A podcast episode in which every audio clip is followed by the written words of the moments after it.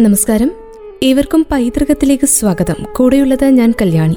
എറണാകുളത്തെ പെരുമാനൂർ എന്ന സ്ഥലത്തിന്റെ ചരിത്രത്തിലൂടെ സഞ്ചരിക്കാം ഇന്നത്തെ പൈതൃകത്തിലൂടെ. പെരുമാനൂരിന്റെ പെരുമയിലൂടെ ഒന്ന് പോയി വരാം. രാജഭരണകാലത്ത് എറണാകുളത്തെ നാല് പ്രവൃത്തി ദേശങ്ങളായി വിഭജിച്ചിരുന്നു. അതിലൊന്നായിരുന്നു പെരുമാനൂർ. ആദ്യകാലത്ത് പെരുമാനൂർ കുളങ്ങര എന്നായിരുന്നു പേര്. പഴയ രേഖകളിലും ആധാരങ്ങളിലുമൊക്കെ അങ്ങനെയാണ് കാണുന്നത്. പഴയ ഒരു രേഖയിൽ പെരുമാനൂർ കുളങ്ങര ഭഗവതി ക്ഷേത്രം എന്ന് പരാമർശിച്ചിട്ടുണ്ട്. എന്നാൽ ഇന്ന് അങ്ങനെയൊരു ക്ഷേത്രം ഇല്ല. പെരുമാൻ എന്ന വാക്കിന് ദൈവം എന്ന ഒരു അർത്ഥമുണ്ട്. അക്കണക്കിന് അമ്പലം ഇരിക്കുന്നിടത്ത് പെരുമാനൂർ എന്ന പേര് വരാം. പെരുമാൾ എന്ന് പറയുന്നത് രാജാവിനെയാണ്. പെരുമയുള്ള എന്ന നിലയ്ക്ക് പ്രമുഖനെന്നും പ്രധാനി എന്നും അർത്ഥമുണ്ട്. പണ്ടിവിടെ ഏതെങ്കിലും പ്രമുഖൻ താമസിച്ചിരുന്നോ എന്നറിഞ്ഞുകൂടാ. എന്തുകൊണ്ടാണ് ഈ പേര് വന്നത് എന്ന ചർച്ചകളിലൊക്കെ ഇങ്ങനെയാണ് ആളുകൾ പറയുന്നത്. കേരളം ചേരരാജ്യത്തിന്റെ ഭാഗമായിരുന്ന കാലത്ത് ചേരരാജാക്കന്മാർ ക്ഷേത്ര ദർശനത്തിന് എറണാകുളത്തും തൃപ്പൂണിത്തുറയിലും കൊടുങ്ങല്ലൂരും ഒക്കെ എത്തിയിരുന്നു അത്രേ എങ്കിൽ പെരുമാനൂർ എന്നത് ഒരുപക്ഷെ പെരുമാൾ ഊര് എന്നത് ലോപിച്ചതാവാം. ചേരമാൻ പെരുമാളിന്റെ നല്ല ഊര് പിന്നീട് ചേരാനല്ലൂരായി എന്ന് പറയുന്നത് പോലെ. എറണാകുളത്തുള്ള ഇന്നത്തെ രവിപുരം പള്ളിമുക്ക് ഭാഗം മുതൽ തെക്ക് തേവര വരെ നീണ്ടു കിടക്കുന്നതായിരുന്നു പഴയ പെരുമാന്നൂർ ദേശം. കിഴക്ക് പേരണ്ടൂർ തോടും പടിഞ്ഞാറ് വെണ്ടുരുത്തിക്കായലും. എന്നാൽ പിൽക്കാലത്ത് തേവര പേരെടുത്തതോടെ പെരുമാന്നൂർ എന്ന സ്ഥലപ്പേരിന്റെ പ്രാധാന്യം അസ്തമിച്ചു. എന്നാൽ പെരുമാനൂരിന്റെ ഏറ്റവും വലിയ പെരുമയിരിക്കുന്നത് കൊച്ചിയിലെ കപ്പൽശാലയ്ക്ക് വേണ്ടി പെരുമാനൂർ ആ നാടിന്റെ ഭൂരിഭാഗം പ്രദേശവും ഒഴിഞ്ഞു കൊടുത്തു എന്നുള്ളതാണ്. ഷിപ്പ്യാർഡ് നിർമ്മിച്ച ആദ്യത്തെ ചരക്ക് കപ്പൽ എം വി റാണി പത്മിനി കടലിലിറക്കിയത് ആയിരത്തി തൊള്ളായിരത്തി എൺപത്തി ഒന്ന് ജനുവരി ഇരുപത്തിയെട്ടിന്. ഷിപ്പിംഗ് കോർപ്പറേഷൻ ഓഫ് ഇന്ത്യയ്ക്ക് വേണ്ടി നിർമ്മിച്ച കപ്പൽ ഔദ്യോഗികമായി ഏറ്റുവാങ്ങിയത് ആയിരത്തി തൊള്ളായിരത്തി എൺപത്തി ഒന്ന് ജൂലൈയിലാണ്. അതെന്തു തന്നെയെങ്കിലും ആകട്ടെ പ്രതിസന്ധികളുടെ കടൽ ദൂരം പിന്നിട്ട് ആദ്യ കപ്പൽ നിർമ്മാണം പൂർത്തിയാക്കിയപ്പോൾ ഷിപ്പ്യാർഡിന് വേണ്ടി വന്നത് നാലു വർഷമാണ്. പക്ഷേ പെരുമാനൂർ കൊടുത്തത് പെരുമാനൂരിന്റെ പകുതിയോളം സ്ഥലവും. ആയിരത്തി തൊള്ളായിരത്തി എൺപത് വരെ ഇന്ത്യയിൽ നിർമ്മിച്ച ഏറ്റവും വലിയ കപ്പൽ എന്ന ഖ്യാതിയോടെയാണ് റാണി പത്മിനി കടൽ യാത്ര ആരംഭിച്ചത്. മുപ്പത്തിരണ്ട് കോടി രൂപ ചെലവിട്ട് നിർമ്മിച്ച കപ്പലിന് എഴുപത്തി അയ്യായിരം ടണ്ണായിരുന്നു കേവ് ഭാരം. ഇരുന്നൂറ്റി നാൽപ്പത്തിയഞ്ച് പോയിന്റ് മൂന്ന് ആറ് മീറ്റർ നീളവും മുപ്പത്തിയൊന്ന് പോയിന്റ് രണ്ട് ഒന്ന് മീറ്റർ വീതിയുമുള്ള ബൾക്ക് കാരിയർ. അന്നത്തെ പ്രധാനമന്ത്രി ഇന്ദിരാഗാന്ധി ഈ ശിലാസ്ഥാപനം നിർവഹിച്ചു. അങ്ങനെ ഷിപ്പ്യാർഡിന്റെ ചരിത്രത്തിലെ സുവർണ രേഖയായിരുന്നു ആദ്യത്തെ കപ്പൽ നിർമ്മാണം. കപ്പലിന് കീലിട്ടതും ഇന്ദിര തന്നെയായിരുന്നു.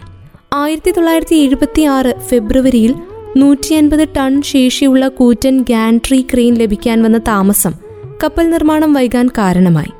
ക്രെയിൻ ലഭിക്കാൻ മൂന്ന് വർഷം വൈകി. ഒടുവിൽ സാക്ഷാൽ ഇ ശ്രീധരൻ ടച്ച് കൂടി വേണ്ടിവന്നു. എം വി റാണി പത്മിനി പൂർത്തിയാക്കാൻ.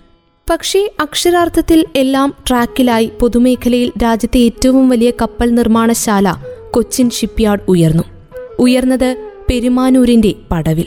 ചുവടായിരുന്നു റാണി പത്മിനിയുടെ നിർമ്മാണം. എഴുപതുകളിൽ റാണി പത്മിനി പോലെയൊരു വലിയ കപ്പൽ നിർമ്മിക്കാൻ ഷിപ്പ്യാർഡ് കാണിച്ച ധൈര്യമാണ് യൂറോപ്യൻ രാജ്യങ്ങൾക്ക് വേണ്ടി പോലും ലോകോത്തര നിലവാരത്തിലുള്ള യാനങ്ങൾ നിർമ്മിച്ചു നൽകാൻ ഷിപ്പ്യാർഡിനെ സജ്ജമാക്കിയതെന്ന് പറയുന്നു. ഇവിടെയും ഓർമ്മിക്കപ്പെടുന്നില്ല പെരുമാനൂർ എന്ന ദേശം. ഇന്ത്യയിലെ ഏറ്റവും വലിയ പൊതുമേഖലാ കപ്പൽ നിർമ്മാണ കേന്ദ്രമായ കൊച്ചി കപ്പൽശാല ആയിരത്തി തൊള്ളായിരത്തി എഴുപത്തിരണ്ടിൽ പ്രവർത്തനം ആരംഭിച്ചു. പെരുമാനൂർ ദേശത്തിന്റെ നല്ലൊരു ഭൂപ്രദേശമാകെ കപ്പൽശാല വിഴുങ്ങി. അതോടെ വ്യവസായ ഭൂപടത്തിൽ സ്ഥാനം നേടിയെങ്കിലും പെരുമാനൂർ എന്ന പഴയ പേരിന്റെ പെരുമയ്ക്ക് മങ്ങലേറ്റു. കൊച്ചിയിൽ നിർമ്മിച്ച ആദ്യ കപ്പൽ എം വി റാണി പത്മിനി എൺപത്തിയൊന്നിലാണ് നീറ്റിലിറക്കിയത്. ആ ചടങ്ങ് ചരിത്രത്തിന്റെ പൊലിമയിൽ ഇടം പിടിച്ചു. ഇന്നും കപ്പൽശാലയ്ക്കും അതിന്റെ ചരിത്രത്തിനും ഭൂതകാലത്തിന്റെ ഏടുകളിൽ സുപ്രധാന സ്ഥാനങ്ങളുണ്ട്. പക്ഷേ കപ്പൽ വന്നതോടെ തീരത്തു നിന്നും കാണാതെ പോയ ഒരു സ്ഥലം പോലെയായി മാറി പെരുമാനൂർ. ഇപ്പോൾ കൊച്ചിൻ ഷിപ്പ്യാർഡ് സ്ഥിതി ചെയ്യുന്ന സ്ഥലത്തു കൂടിയായിരുന്നു പണ്ട് റോഡ് പോയിരുന്നത്. കപ്പൽശാല വന്നപ്പോൾ ആ റോഡും അതിനിരുവശത്തുമുള്ള കടകളും വീടുകളുമൊക്കെ ഏറ്റെടുക്കേണ്ടി വന്നു. അങ്ങനെ ഏറ്റെടുത്ത കുരിശുപള്ളിയും സെമിത്തേരിയും റെയിൽവേ ലൈനിന് കിഴക്കുഭാഗത്തിനടുത്തേക്ക് മാറ്റി സ്ഥാപിച്ചതാണ് ഇന്നത്തെ അംബികാപുരം പള്ളി.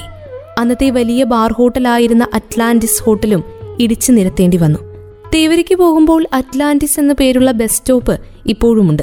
ഷിപ്പ്യാർഡ് റെയിൽവേ ഗേറ്റിനെ ആളുകൾ ഇപ്പോഴും അറ്റ്ലാന്റിസ് ഗേറ്റ് എന്നാണ് പറയാറ്. തേവര കോളേജുകളിൽ ആ സമയത്ത് എൺപതുകൾക്കും വളരെ മുൻപ് ഏറെ ആശ്വാസമായിരുന്നു പെരുമാനൂരിന്റെ സ്വന്തം റെയിൽവേ സ്റ്റേഷൻ. അന്ന് കോളേജിൽ പഠിച്ചിരുന്നവർക്ക് വിദ്യാർത്ഥികൾക്കും അധ്യാപകർക്കും ഏറെ ഓർമ്മകൾ ഉറങ്ങുന്ന ഒരിടം തന്നെയായിരുന്നു അത്. ഓർമ്മകൾ തരുന്നതാണ് ഓരോ തീവണ്ടി യാത്രയും റെയിൽവേ സ്റ്റേഷനുകളും. പക്ഷെ അന്ന് അങ്ങനെയൊരു കാൽപ്പനിക സങ്കല്പത്തിന് മുകളിൽ എല്ലാവരുടെയും വലിയൊരു ആവശ്യമായിരുന്നു പെരുമാനൂർ റെയിൽവേ സ്റ്റേഷൻ.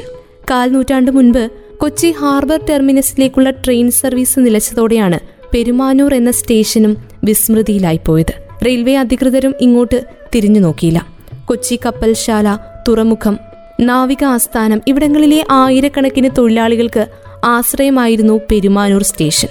സ്റ്റേഷൻ നിന്നിരുന്ന കെട്ടിടം ഇപ്പോൾ പൂർണമായും നശിച്ചു. റെയിൽവേ സ്റ്റേഷൻ ആയിരുന്നു എന്ന് പോലും തോന്നാത്ത വിധം കാട് കയറി മൂടി. പെരുമാനൂർ സ്റ്റേഷൻ ഉൾപ്പെടെ റെയിൽവേയുടെ കൈവശമുള്ള ഒരേക്കർ ഭൂമി ഉപയോഗശൂന്യമായി കിടക്കുന്നു. നേരത്തെ ഇവിടെ ഉണ്ടായിരുന്ന താമസക്കാരെ തമ്മനത്തേക്ക് മാറ്റിയിരുന്നു. പക്ഷേ തുടർ പ്രവർത്തനങ്ങൾ നിലച്ചു. ഇപ്പോൾ ഡെമു സർവീസ് ഹാർബർ ടെർമിനസിലേക്ക് നീട്ടുന്നതിനായി സിഗ്നലിംഗ് ഉൾപ്പെടെയുള്ള ജോലികൾ അവിടെ പുരോഗമിച്ചു വരുന്നുണ്ട്. നാലു മാസത്തിനു ശേഷം ഡെമു സർവീസ് വന്നതും റെയിൽവേ കണ്ടു. പക്ഷെ ഇതൊക്കെ കണക്കിലെടുത്ത് സ്റ്റേഷന്റെ വികസനത്തിനായുള്ള ആവശ്യം ആ സ്റ്റേഷന് ചരിത്രത്തിലുള്ള പങ്ക് കാണിച്ചുകൊണ്ടുള്ള ആവശ്യം ഇപ്പോഴും ഉയരുന്നുണ്ട്. ഷൊർണൂർ കൊച്ചി തീവണ്ടിപ്പാത കൊച്ചിൻ ഹാർബർ ടെർമിനസിൽ അവസാനിച്ചിരുന്നപ്പോൾ എറണാകുളത്തിനും കൊച്ചിക്കും ഇടയ്ക്ക് പെരുമാനൂർ മട്ടാഞ്ചേരി ഹാൾട്ട് ഇങ്ങനെ രണ്ട് സ്റ്റേഷനുകളാണ് ഉണ്ടായിരുന്നത്. ഹാർബർ ടെർമിനസിലേക്ക് തീവണ്ടി ഗതാഗതം ഇല്ലാതായതോടെ പെരുമാനൂർ എന്ന സ്റ്റേഷൻ ഉപേക്ഷിക്കപ്പെട്ടു. ആയിരക്കണക്കിന് ആളുകൾ ഉപയോഗിച്ചിരുന്ന സ്റ്റേഷൻ കാട് കയറി മൂടി. കപ്പൽശാല തൊഴിലാളികൾക്കും തേവര കോളേജിലെ അന്നത്തെ വിദ്യാർത്ഥികൾക്കും ആശ്രയമായിരുന്നു ഒരു കാലത്ത് ഈ സ്റ്റേഷൻ. അന്ന് പെരുമാനൂർ സ്റ്റേഷനിൽ രണ്ട് കോച്ചുകൾ മാത്രമുള്ള ഒരു ട്രെയിൻ ഉപയോഗിച്ച് അറുപതുകളിലും എഴുപതുകളിലും അവിടെ നിന്ന് എറണാകുളത്ത് തന്നെയുള്ള ഇടപ്പള്ളി സ്റ്റേഷനിലേക്ക് ലോക്കൽ സർവീസ് നടത്തിയിരുന്നു. അത് അധികം ആർക്കും അറിയാത്ത കാര്യമാണ്. ഇന്നത്തെ സബർബൻ പോലെയൊരു സംവിധാനം. അന്ന് ഇടപ്പള്ളി ലുലു മാളൊന്നും ഇല്ലാതിരുന്ന കാലമാണെന്ന് കൂടി ഓർക്കണം. മേട്ടുപാളയത്ത് നിന്ന് ടീ ഗാർഡൻ എക്സ്പ്രസിൽ വരുന്ന തേയില തൂക്കി നോക്കുന്നതിനായി അറുപത് ടൺ ശേഷിയുള്ള റെയിൽവേ വേബ്രിഡ്ജ് ഇവിടെ ഉണ്ടായിരുന്നു. തേയിലയും മറ്റുമെല്ലാം ഇവിടെ തൂക്കി അളവ് കൃത്യമാക്കിയതിനു ശേഷമായിരുന്നു മറ്റുള്ള സ്ഥലങ്ങളിലേക്ക് കപ്പൽ മാർഗം എത്തിച്ചിരുന്നത് Madras mail island express tea garden Jayanti Janata Netravati Mangala Rapti Sagar Parashuram തുടങ്ങി ഇന്നത്തെ പേരുകേട്ട ട്രെയിനുകളെല്ലാം തുടങ്ങിയത് ഇവിടെ നിന്ന്. പിൽക്കാലത്ത് അവ പേരും റൂട്ടുമൊക്കെ മാറുകയായിരുന്നു. മേട്ടുപ്പാളയത്ത് നിന്ന് കൊച്ചി തുറമുഖത്തേക്ക് തേയില കൊണ്ടുവന്നിരുന്ന ടീ ഗാർഡൻ എക്സ്പ്രസ്സാണ് ഇന്ന് കാണുന്ന എറണാകുളം കാരിക്കാൽ എക്സ്പ്രസ്. കന്യാകുമാരി ബംഗളൂരു റൂട്ടിലോടുന്ന ഐലൻഡ് എക്സ്പ്രസ് ആദ്യകാലത്ത് ഇവിടെ നിന്നും സർവീസ് നടത്തിയിരുന്നു. പെരുമാനൂരിൽ ഇന്ന് നിരവധി ആംഗ്ലോ ഇന്ത്യൻ കുടുംബങ്ങളുണ്ട്. ആയിരത്തി തൊള്ളായിരത്തി നാൽപ്പത്തിയഞ്ചിൽ സ്ഥാപിച്ച C C P L M Anglo Indian high school ഇവിടെയാണ്. Chevalier Cheruppunathil Paul Louis memorial school. Diwan sir C P Ramaswamy അയ്യരാണ് അത് ഉദ്ഘാടനം ചെയ്തത്. വലിയ ധനാഠ്യനായിരുന്ന ഷെവലിയാർ ലൂയിസിന്റെ കൊട്ടാര സദൃശ്യമായിട്ടുള്ള ബംഗ്ലാവ് നിന്നിരുന്നത് കൊച്ചി കപ്പൽശാലയ്ക്കടുത്ത് പെരുമാനൂരിലായിരുന്നു. അദ്ദേഹത്തിന്റെ പുത്രന്മാരായ എ എ ഡി ലൂയിസും എസ് പി ലൂയിസും കേരള നിയമസഭയിലെ ആംഗ്ലോ ഇന്ത്യൻ പ്രതിനിധികളായിരുന്നിട്ടുണ്ട്. എസ് പി ലൂയിസ് കേരളത്തിൽ വിമാനം പറത്തി പരിശീലിപ്പിക്കുന്ന ഏവിയേഷൻ സ്കൂൾ ആദ്യമായി ആരംഭിച്ചതും പെരുമാനൂരിലായിരുന്നു. കപ്പൽശാല സ്ഥലം ഏറ്റെടുത്തപ്പോൾ അത് ചാലക്കുടിയിലേക്ക് മാറ്റി. പണ്ട് പെരുമാനൂർ ദേശത്തെ ഭൂസ്വത്തുക്കൾ അധികവും ചേരാനല്ലൂർ കർത്താവിന്റെയും പാലിയത്തച്ഛന്റെയും സവർണ ഹൈന്ദവരുടെയും കൈവശമായിരുന്നു. തോട്ടയ്ക്കാട് മാണിക്കത്ത് മണിക്കിരി പയ്യപ്പിള്ളി ചാക്യാത്ത് ഇങ്ങനെയുള്ള ഉന്നത കുടുംബങ്ങൾക്കുമുണ്ടായിരുന്നു ഇവിടെ ധാരാളം ഭൂമി. ഇവയിൽ നല്ലൊരു പങ്കും പിന്നീട് സുറിയാനി ക്രൈസ്തവർക്ക് കൈമാറ്റം ചെയ്യപ്പെട്ടു. അതോടെ ഇവിടം വലിയ ജനവാസ വ്യാപാര കേന്ദ്രമായി രൂപം മാറി. നൂറ്റാണ്ടുകൾ പഴക്കമുള്ള വളഞ്ഞമ്പലം ദേവീക്ഷേത്രം പണ്ടറിയപ്പെട്ടിരുന്നത് പെരുമാന്നൂർ കാവെന്നായിരുന്നു. രവിപുരം ശ്രീകൃഷ്ണ ക്ഷേത്രം ഇരുന്നൂറ് വർഷം പഴക്കമുള്ള പള്ളിമുക്ക് സെയിന്റ് ജോർജ് പള്ളി ആയിരത്തി തൊള്ളായിരത്തി പത്തിൽ സ്ഥാപിച്ച പെരുമാനൂർ ലൂർദ് പള്ളി ഇവയൊക്കെ പഴക്കമുള്ള ദേവാലയങ്ങളാണ്. പെരുമാനൂർ കവലയിൽ സിഖുകാരുടെ ഗുരുദ്വാരയുമുണ്ട്. ആയിരത്തി തൊള്ളായിരത്തി എഴുപത്തി മൂന്നിലാണ് പള്ളിമുക്കിൽ മെഡിക്കൽ ട്രസ്റ്റ് ആശുപത്രി ആരംഭിച്ചത്. എം എൽ എയും കേരള നിയമസഭാ സ്പീക്കറുമായിരുന്ന അലക്സാണ്ടർ പറമ്പിത്തറ പെരുമാനൂരിലാണ് ജനിച്ചത്. പെരുമാനൂരിന്റെ ഭാഗമായിരുന്ന രവിപുരവും പള്ളിമുക്കും വളഞ്ഞമ്പലവും തേവരയും കോന്തുരുത്തിയും ഒക്കെ സ്വന്തം നിലയ്ക്ക് പ്രസിദ്ധി നേടിയപ്പോൾ ഇവയെല്ലാം ഉൾക്കൊള്ളുന്ന പെരുമാനൂരിന്റെ പേരിന് ശരിക്കും മങ്ങലേറ്റു എന്ന് വേണം പറയാൻ. പെരുമാനൂരിന് സമീപം ഒരു ചെറിയ തുരുത്തുണ്ടായിരുന്നു പണ്ട്. ചരിത്രത്തിന്റെ താളുകളിൽ ഇന്നും വള്ളികൾ പടർന്നു കിടക്കുന്ന പച്ച നിറഞ്ഞ നിറമുള്ളൊരു അധ്യായമായി കിടക്കുന്നു ആ തുരുത്ത്. എറണാകുളത്തിന്റെ തെക്ക് തേവര എത്തുന്നതിന് മുൻപാണ് കോന്തുരുത്തി. പെരുമാനൂരിന്റെ തെക്ക് കിഴക്ക് ഭാഗത്തായി കിടക്കുന്ന സുന്ദരമായ സ്ഥലം. പണ്ടിതൊരു തുരുത്തായിരുന്നു. കൊച്ചി അന്നും ഇന്നും ചെറുതും വലുതുമായ നിരവധി തുരുത്തുകളുടെ നാടാണ്. ഇവയിൽ ചിലതൊക്കെ ആയിരത്തി മുന്നൂറ്റി നാൽപ്പത്തിയൊന്നിലെ അതിവർഷത്തിന്റെ ഫലമായി വെള്ളം കുത്തിയൊഴുകിയതിന്റെ സൃഷ്ടികളാണ്. മറ്റു ചിലത് നിരവധി വർഷങ്ങൾ കൊണ്ട് പുഴകളിലെ മട്ടടിഞ്ഞു കൂടിയതിന്റെ ഫലമായി രൂപം കൊണ്ടവയും. കോന്തുരുത്തി രൂപം കൊണ്ടത് ഏത് കാലത്താണ് എന്നതിനെ പറ്റി അത്ര തിട്ടമില്ല. എങ്കിലും പെരുമാനൂരിന്റെ ഭാഗമായ ഈ തുരുത്തിന്റെ ആദ്യ പേര് കോമൻ തുരുത്ത് എന്നായിരുന്നുവെന്ന് പറയപ്പെടുന്നു. തുരുത്തിലെ ആദ്യ താമസക്കാരനോ പിൽക്കാലത്തെ ഒരു ഭൂവുടമയോ ആയിരിക്കാം ഈ കോമൻ. കോമൻ തുരുത്ത് എന്നത് പിന്നീട് പറഞ്ഞു ചുരുങ്ങി കോന്തുരുത്തും പിന്നീട് കോന്തുരുത്തിയുമായി പരിണമിച്ചതുമാവാം. കോണാകൃതിയിലുള്ള തുരുത്തായതുകൊണ്ട് കോൺതുരുത്ത് എന്നത് പരിണമിച്ച് പിന്നീട് കോന്തുരുത്തി ആയതുമാവാം പറവൂരിലെ ഗോതുരുത്തിന് ആ പേര് സിദ്ധിച്ചതും ഈ വിധത്തിലാണ് എന്നൊരു വാദമുണ്ട്. കോന്തുരുത്തിയുടെ നാലു വശവും പുഴകളും തോടുമായിരുന്ന കാലത്ത് തേവരയിൽ നിന്ന് ആളുകൾ പെരുമാനൂർ വഴി തുരുത്തിലേക്ക് നീന്തിയാണ് കടന്നിരുന്നതെന്ന് പറയപ്പെടുന്നു. നീന്തിച്ചാലുണ്ടായിരുന്നിടത്ത് പിന്നീട് നടപ്പാലം വന്നു. കൽപ്പടവുകൾ കയറി നടപ്പാലം കടന്നാൽ അപ്പുറത്ത് തേവര. അക്കാലത്ത് തോടുകളുടെയും പാടങ്ങളുടെയും കുളങ്ങളുടെയും നാടായിരുന്നു പെരുമാനൂർ. കപ്പൽശാല വന്നപ്പോൾ അവിടെ നിന്ന് നീക്കം ചെയ്ത മണ്ണും ചെളിയുമൊക്കെ കൊണ്ടുവന്നിട്ട് പല കുളങ്ങളും തോടുകളും മൂടിപ്പോയി. കൊതുമ്പുവള്ളങ്ങളും ചൂണ്ടവള്ളങ്ങളും ചന്തവള്ളങ്ങളും നീങ്ങിയിരുന്ന തോട് പലയിടത്തും നികന്നുപോയി. വള്ളക്കാർ വഞ്ചിയടുപ്പിച്ച് കരക്കിറങ്ങി ചായ കുടിച്ചിരുന്ന കടവ് ഓർമ്മയായി. ചവിട്ടുപടി പാലവും പോയി. ഇപ്പോൾ എറണാകുളത്ത് നിന്ന് കോന്തുരുത്തിക്ക് ബസ്സിൽ യാത്ര ചെയ്യാം. കോന്തുരുത്തി സെയിന്റ് ജോൺ നെമ്പ്യൂസ്യാൻ പള്ളി ആയിരത്തി എണ്ണൂറ്റി ഇരുപത്തി മൂന്നിൽ സ്ഥാപിച്ചതാണ്. അക്കാലത്ത് പെരുമാനൂർ കടവന്ത്ര എളംകുളം നെട്ടൂർ പ്രദേശങ്ങൾ കോന്തുരുത്തി ഇടവകയുടെ കീഴിലായിരുന്നു. ജോൺ നെബുംസ്യാൻ എന്ന വിശുദ്ധൻ അറിയപ്പെടുന്നത് കുംഭസാര രഹസ്യങ്ങളുടെ കാവൽക്കാരൻ എന്ന നിലയിലാണ്. അദ്ദേഹത്തിന്റെ നാമധേയത്തിലുള്ള ദേവാലയങ്ങൾ പക്ഷേ അധികം അവിടെയില്ല.